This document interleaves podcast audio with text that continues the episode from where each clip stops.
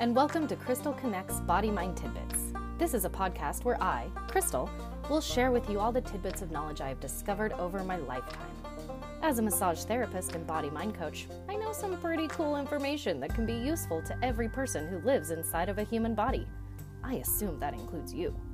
Every week, I will be sharing little tidbits about the body, the mind, and well, just life in general. We'll cover topics such as how to ground and center yourself in tough times, how to stretch that muscle that's aching, or better yet, what is it that your aching muscle is trying to tell you?